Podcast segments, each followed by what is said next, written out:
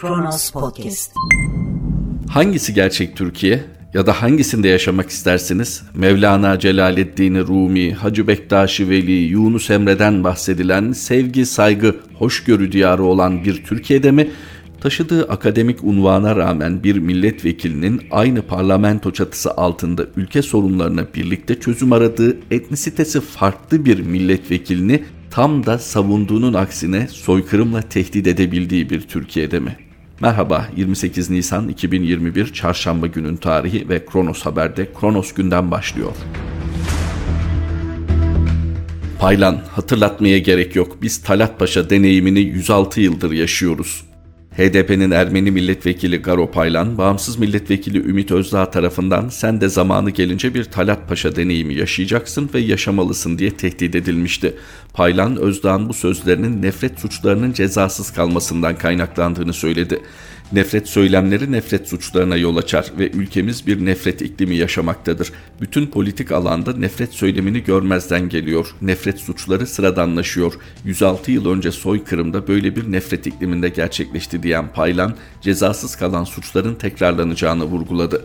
Gazete Duvar'dan Neşe İdil'e konuşan Paylan, Özdağ bu cesareti nefret ikliminden alıyor. Bundan korkmuyorum. Onları öldürseler biz ölürüz ama bu ülkeyi asla faşistlere bırakmayız.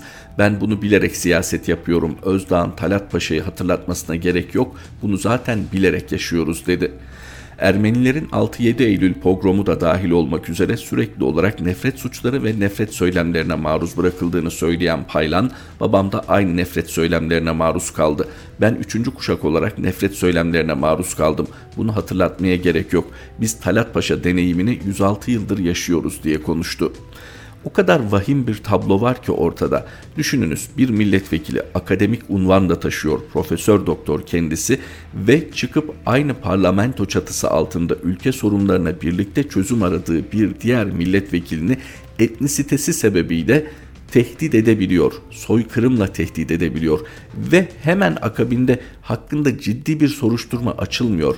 Hemen akabinde özür dileme ihtiyacı ya da mesajını silme ihtiyacı duymuyor. Çünkü bu sıradan, çünkü bu normal. Tam da HDP Diyarbakır Milletvekili Garo Paylan'ın ifade ettiği gibi nefret suçlarının normalleştiği bir atmosfere döndü Türkiye atmosferi. Peki bunu nasıl kanıksıyoruz? Normal şartlarda sürekli bir savaş atmosferinde olunsa yani düşmanlığın, kutuplaşmanın normalleşebileceği ve sürekli körüklendiği bir atmosferde yaşıyor olsak Tamam belki bir nebze anlaşılabilir o militer ruhun herkese sinmesinden. Fakat öyle bir durum söz konusu değil. Senelerdir birlikte yaşama vurgusu yapılıyor. Sadece Cumhuriyet döneminde değil özellikle olumlu örnekleri Osmanlı'dan da veriliyor. Fakat bir kırılma noktası yaşanmış ki bunun tarihi, bilimsel, ekonomik, sosyopolitik sonuçları üzerinde durmak gerekirken, bundan kaçınmamak gerekirken çünkü dünya gündemine mal olmuşken siz kalkıp savunduğunuzun aksine yani bir soykırım olmamıştır tezinizin aksine sosyal medyadan o insana Talat Paşa hatırlatması yapıyorsunuz ve sen de bunu yaşamalısın, yaşayacaksın diyorsunuz. Bunu gerçekten ülkenizi çok sevdiğiniz için mi yapıyorsunuz?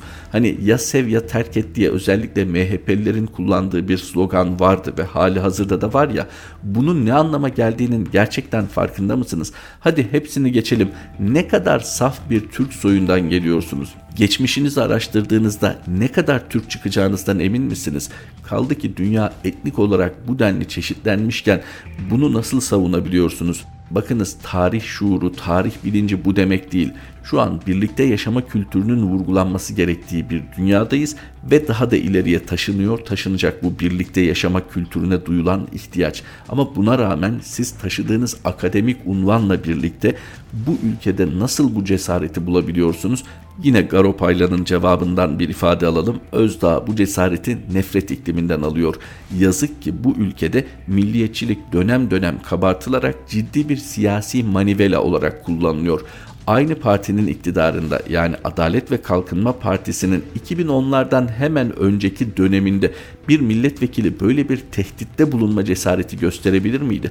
O zaman iktidarın tepkisi nasıl olurdu? Hani gömleğini değiştirmiş ve batılı değerleri benimsediğini söyleyen bir iktidar vardı ya Gerçekten şu an hangi çizgidesiniz?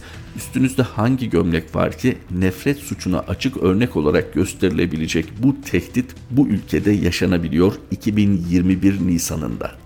Nitekim HDP'nin Ümit Özdağ'a gösterdiği tepkideki şu cümle üzerinde durmak gerek. Atama bekleyen Yasin Hayal. Yani bu ülkede kolayca manipüle edebileceğiniz, kolayca bir gruba düşmanlaştırabileceğiniz, lümpen diye belki tanımlayabileceğiniz bir takım gençler var ve onlar çok ağır faturalar ödetti bu ülkeye. İşte bunları bile bile hele o söyleminizin toplumda bir karşılığı olacağını da düşünerek bunu nasıl gerçekleştirebiliyorsunuz? Hadi bunu yaptınız neden Cumhurbaşkanı dahil en üst düzeyden buna tepki gösterilmiyor? Maalesef Hrant Dink'in canına mal olan süreç ya iyi anlaşılmamış ya da bu ülkede bazı vatandaşların canının hiç kıymeti yokmuş. Taşpınar, Ankara Biden'ın soykırım ifadesini kullanacağını biliyordu. Brookings Enstitüsü'nden Ömer Taşpınar, Ankara'nın Biden'ın soykırım ifadesini kullanacağını bildiğini ve Amerikalılara en azından Türkiye'yi suçlayıcı dil kullanmayın dediğini iddia etti.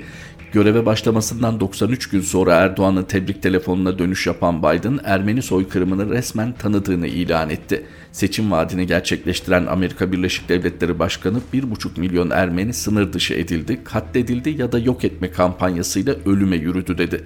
Medyaskop TV'de açıklamalarda bulunan Taşpınar, Erdoğan-Biden görüşmesine ilişkin çarpıcı iddiaları dile getirdi.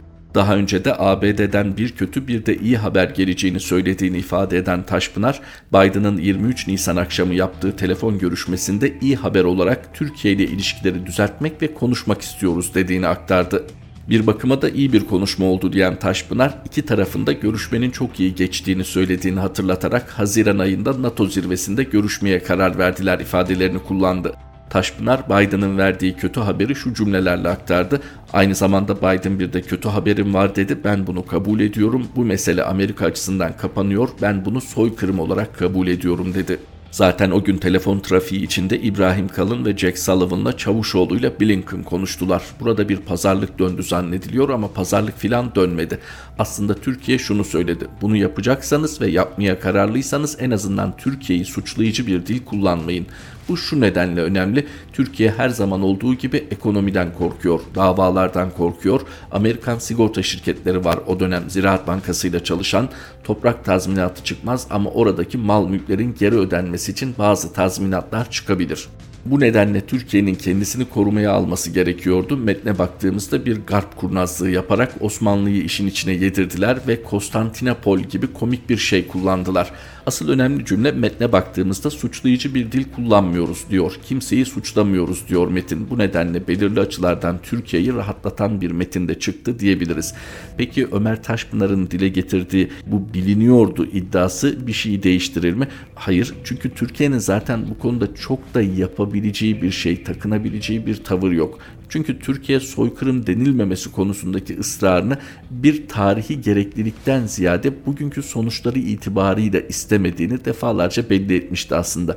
Nitekim Avrupa'da zaten daha önce kabul edilen ülkeler var. Onlarla ilişkilerde bir değişiklik var mı kınama metinleri dışında? Ve son olarak Biden'ın bu söylemi üzerinden Amerika Birleşik Devletleri'ne gösterilmiş somut bir tepki var mı? Günler sonra Cumhurbaşkanı Erdoğan hata yapmıştır. Bu hatadan dönmeye davet ediyoruz şeklinde Financial Times'ta da Erdoğan sert bir üslup kullanmadı ya da kullanamadı şeklinde yorumlara sebep olan ölçülü bir tepkisi oldu. Taşpınar'ın da ifade ettiği gibi burada belki Türkiye aslında daha çok bu soykırım kabulüyle ortaya çıkabilecek somut sonuçlardan dolayı bu tepkiyi gösteriyor. Evet belki bir toprak talebi söz konusu olamayacak çünkü Osmanlı sınırları içerisinde bir Osmanlı tebaasından söz ediyoruz. Dönem itibariyle imparatorluk terimlerinden birini kullanacak olursak bunun Türkiye Cumhuriyeti'ne somut bir yaptırımı olur mu? Belki bir takım mali tazminatlar talep edilebilir Yine mali gerekçelerle kişisel toprak, arazi talepleri söz konusu olabilir. Peki bundan sonra Türkiye ve Amerika Birleşik Devletleri ilişkileri nasıl etkilenir denilirse şunu gördük ki hep bir vade biçiliyor, hep bir olay öne konuluyor. Şimdi de Haziran ayındaki NATO zirvesinde yapılacak görüşme bekleniyor. O vakte kadar mutlaka bir telefon diplomasisi yürütülecek, bir telefon trafiği olacak ve bu iki ülke NATO zirvesinde Amerika Birleşik Devletleri Başkanı Joe Biden'la Türkiye Cumhuriyeti Cumhurbaşkanı Erdoğan arasında yapılacak görüşmeye aslında hazır dosyalarla gidilecek. Yürütülecek o telefon trafiğinde mutlaka o zirvede dosyaya girecek olan konular şekillenecek. Halkbank davasından tutun da Reza Zarrab meselesine 15 Temmuz'da ilgili Türkiye'nin Amerika Birleşik Devletleri'nden taleplerine ama bu görüşmeyi daha da önemli kılan Türkiye'nin Rusya'dan satın aldığı hava savunma sistemleri S-400 ile ilgili geliştirilecek tavır. Amerika Birleşik Devletleri bu konuda çok net olduğunu defalarca ifade etti Trump sonrası dönemde yani Biden döneminde. Türkiye'nin bir şekilde bu S-400'lerden kurtulması gerekiyor. Bu çok açık bir şekilde söylendi. Pazarlık konusu dahi değil bu ifadelerde kullanıldı. Fakat Türkiye Haziran ayına kadar masaya ne koyacak tabiri caizse ve buna Amerika Birleşik Devletleri ne karşılık verecek ki Haziranda işin rengi daha belli olacak. Bir NATO ülkesi olan Türkiye'nin buna ilaveten Avrupa Birliği'ne tam üyelik süreci yürüten bir Türkiye'nin Doğu ile ilişkileri özellikle Rusya ile ilişkileri nasıl şekillenecek? Bu görüşmede bunun rengi çok ciddi belli olabilir.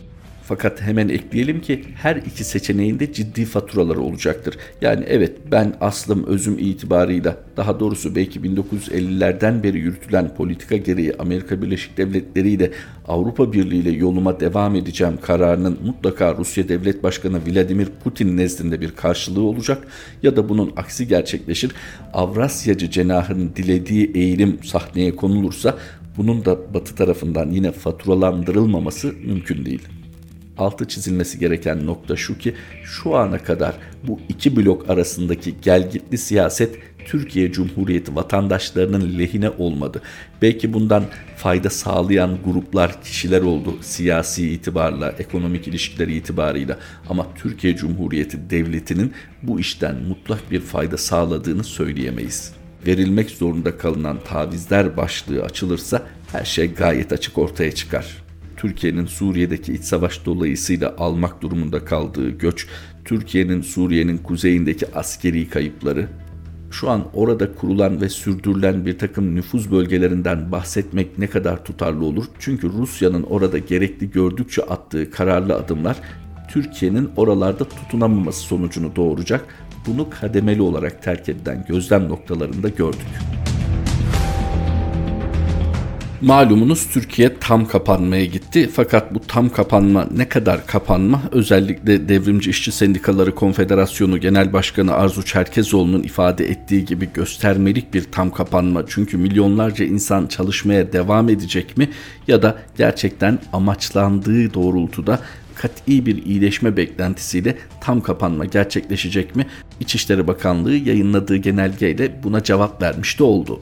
Kronos Haber'de İçişleri Bakanlığı'ndan tam kapanmaya ilişkin sık sorulan sorulara cevaplar başlığıyla haberi veriyor.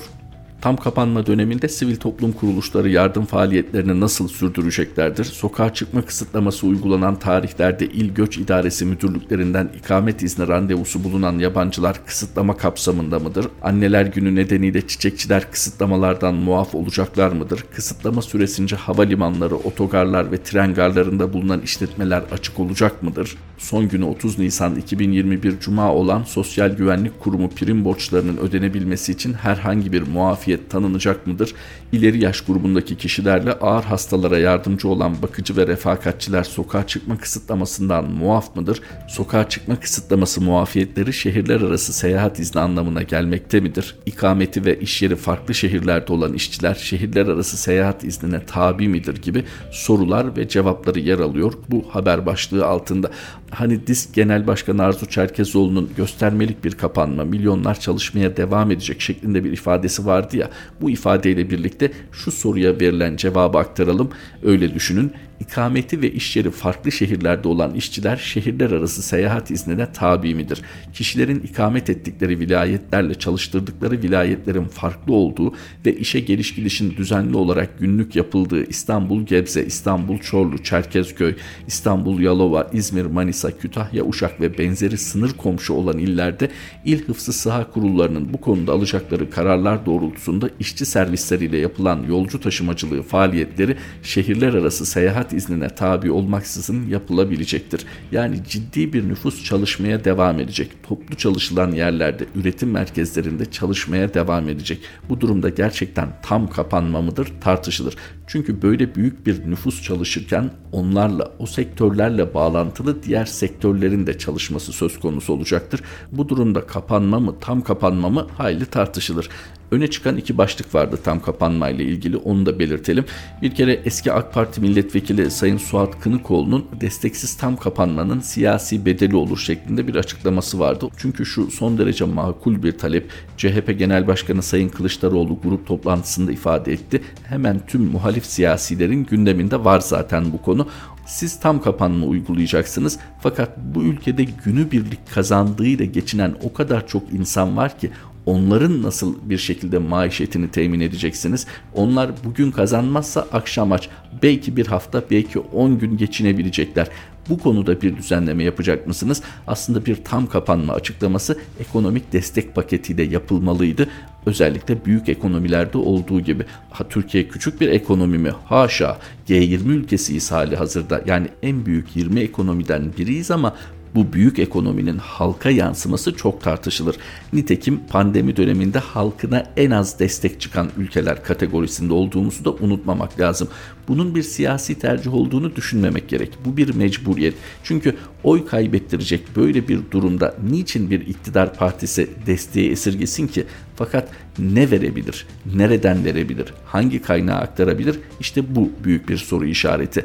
En çok tartışılan konulardan biri bu desteksiz tam kapanma nasıl sürdürülebilir? Bu insanlara kısa sürede bir destek paketi açıklanması gerekir. Biri bu, bir diğeri de alkol meselesiydi.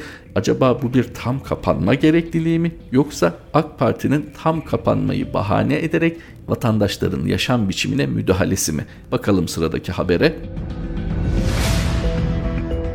İçki yasağını değerlendiren hukukçular tamamen ideolojik dinsel kurallar. Tam kapanma kararı ile birlikte 17 gün boyunca alkol satışı da yasaklandı. Yasak hakkında konuşan İçişleri Bakanı Soylu, tekel bayilerinin istisna kapsamında olmadığını belirterek istisnada yer almıyor ve kapalı. Bu açıdan hem bir muafiyet yok hem de soru işareti söz konusu değil dedi. Hukukçular bu kararı ideolojik buldu. İçki yasağının yasal dayanağının olmadığını vurgulayan hukukçular karar ideolojiktir, yaşam tarzınıza yönelik açık bir müdahaledir diye belirtti. İdare hukuku uzmanı Profesör Doktor Metin Günday öncelikle şunu belirtmek gerekir. Kapanma sürecindeki alkol yasağının hiçbir hukuki dayanağı yoktur. Bu süreçte zaten pandemi bahane edilerek pek çok özgürlüğü kullanamaz hale getirdiler. Yurttaşların basın açıklaması yapma hakkı, baroların genel kurula gitmesi gibi daha birçok şeyi engellediler dedi. Cumhuriyet'te yer alan habere göre de hukukçu Celal Ülgen, içki satışının yasaklanması bir idari işlemdir. Bu idari işlemin idare hukuku ilkelerine uygun yapılması yasa gereğidir. Keyfi ve sebebi olmayan bir işlem hukuka aykırıdır. Bu işlemle ilgili herhangi biri dava açsa hem yürütmeyi durdurma kararı alır ve hem de işlemi iptal ettirir dedi Celal Ülgen. Peki gerçekten bir vatandaş gözüyle bakalım. Eskiden tam anlamıyla tekel bayi ifadesini karşılayan bayiler vardı. Bunların kapatılması anlaşılabilir.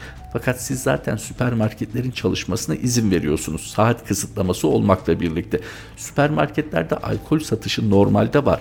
Fakat alkol satışının özellikle yasaklandığının belirtilmesi yaşam tarzına müdahale itirazını son derece haklı kılıyor. Hani madem süpermarket alışverişlerine izin veriliyor, insanlar yakınlarındaki marketlerde günlük ihtiyaçlarını karşılayabiliyor. Niçin alkol kapsam dışı? Hani bunun makul bir izahı yok.